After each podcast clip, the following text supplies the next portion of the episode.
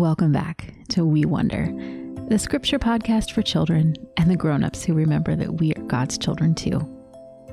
We are getting close to the end of our back to school season. For the past 2 months, we've been turning the pages of Paul's letter to the Galatians. We've heard about the problems they were having in their church and wondered how Paul's words to them are good words for us as well.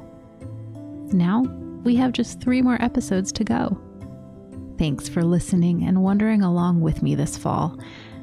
And I hope that you can hear the good words that God's Spirit wants to speak to you through Paul today.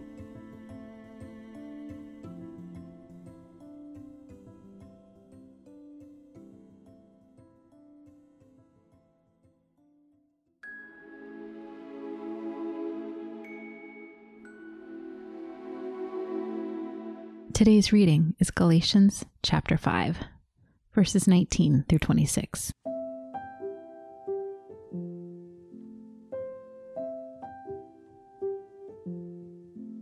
The result of sin's control in our lives is clear. It includes sexual sins, impure acts, and wild living. It includes worshiping of statues of gods and worshiping evil powers. It also includes hatred and fighting, jealousy, and fits of anger. Sinful desire is interested only in getting ahead. It stirs up trouble. It separates people into their own little groups. It wants what others have. It gets drunk and takes part in wild parties. It does many things of that kind. I warn you now, as I did before people who live like this will not receive God's kingdom. But the fruit the Holy Spirit produces is love, joy, and peace. It is being patient, kind, and good. It is being faithful and gentle and having control of oneself. There is no law against things of that kind. Those who belong to Christ Jesus have nailed their sinful desires to his cross they don't want those things anymore. Since we live by the Spirit, let us keep in step with the Spirit. Let us not become proud. Let us not make each other angry.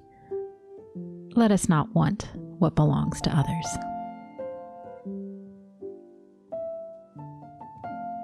I live in Northern California, and in this part of the country right now, it is grape harvesting time. There are vineyards planted on the rolling hills up above our house in Sonoma County. And early in the morning, the workers are outside picking the grapes. And even in places where fire has burned some of the vineyards, little shoots of vines are popping up again from the roots. When those new vines grow up, what kind of fruit will they bear? It's a silly question, right? Of course, they will bear grapes. Grapevines give us grapes. Apple trees give us apples. Pumpkin plants give us pumpkins. If you're a plant, you don't get to decide what kind of fruit you'll make. You were planted from a seed that came from inside a fruit, and with enough water, sun, healthy soil, and care, you will bear that exact same fruit yourself. Can we keep that picture in our mind as we think about our words from Paul today. In the first part of the reading, he reminds his friends how they were living before God came to them in Jesus. Before God called them, they were like everyone else around them. They worshiped the Greek and Roman gods, and they participated in all of the wild and sometimes harmful worship practices that happened in those temples and before God called them, they lived like people with small hearts and dreams, looking out just for themselves, trying to get ahead, getting angry, and getting jealous. But Paul wants them to remember that now they have been baptized into Jesus. When they went under the water in baptism, it was like being buried with Jesus it was like being planted in the ground. And now they have a new life the life that has raised them up and brought them together, comes from Jesus' Holy Spirit. Well, if that's true, then Paul's friends can't live in the old ways anymore. Now, the things that come true in their lives, the fruit that they bear, and all they do and say, well, that will be from the Holy Spirit. When you look at a grapevine, what is hanging down from the branches? Clusters of rich purple grapes. When I look at those grapes, even if I don't know anything at all about plants, I know exactly what kind of vine is growing. I think Paul is trying to say something similar about the new life that Jesus gives. It's like he's saying to his friends, You already are planted in Jesus' love. You are alive by his spirit. So live like that is true. Let that spirit fruit grow in your life. What does that look like? If grapes grow on a grapevine, what grows in people who are joined to Jesus? Well, Paul says we'll find ourselves doing things like loving other people, taking joy in all of God's good gifts, and being at peace with ourselves and others. We'll start having patience with ourselves and others because God is still at work in all of us. And because we have patience, we can be kind and good, looking to see what other people need instead of what we want from them. And if we really are joined to Jesus and bearing his fruit, then we'll be faithful to him and to one another. We'll keep our promises and we'll stay close to one another, even when it's hard. After all, Jesus was faithful to us all the way to the cross. But we will do all of this with gentleness, not looking down on other people. And over time, even though we will fail over and over along the way, we'll learn to keep at it with self control. Does this sound hard? Even impossible? It does to me sometimes. But the good news is that Paul is not giving us a list of rules or even ideals to chase after, to try to be like Jesus. It's the other way around. We have died with Jesus. We are planted in Him, and it is His Spirit who raises us to new life. His Spirit is the gift running through our hearts and our minds and our wills, and it is His Spirit that will work in us to do these things.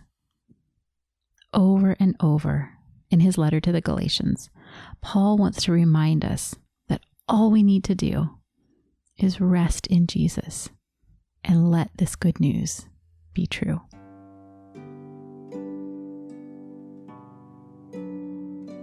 Let's get ready to wonder about God's good words together. Wherever I am right now, can I take a deep breath? Can I feel it moving through me and out again? And another. I receive each breath as a gift from God. I let it wash through me, quieting my mind and calming my heart. I open myself to listen and to be with God. Loving God and make our minds curious, our hearts open, and our bodies at peace. Thank you for inviting us to wonder about your words. Amen. Can I imagine a field of grapevines rolling along the hills? Can I see the grapes hanging, heavy from their stalks, ready to be picked? What does that look like in my mind?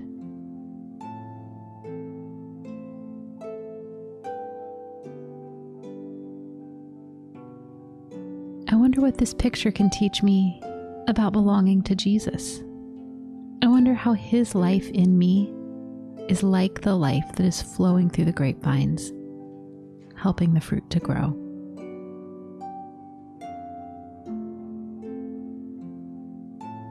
Can I picture Jesus right now, looking at me with love. I wonder what kinds of things He would like to see growing in my life. Can I talk with Him about that right now?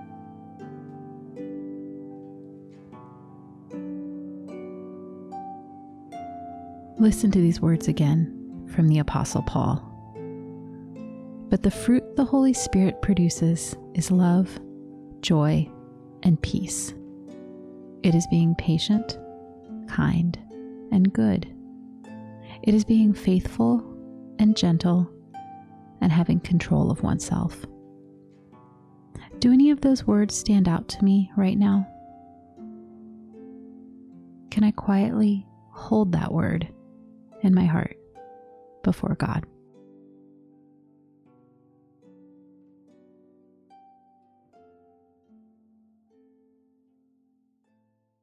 Will you pray with me? Loving God, thank you for Paul's words to the Galatians, and thank you that somehow, by your Spirit, they are also your words to us. Give us the wisdom and understanding that come from your Holy Spirit so that we can know you better. Show us the faithfulness of Jesus and help us to put our trust and hope in Him alone. In His name, Amen.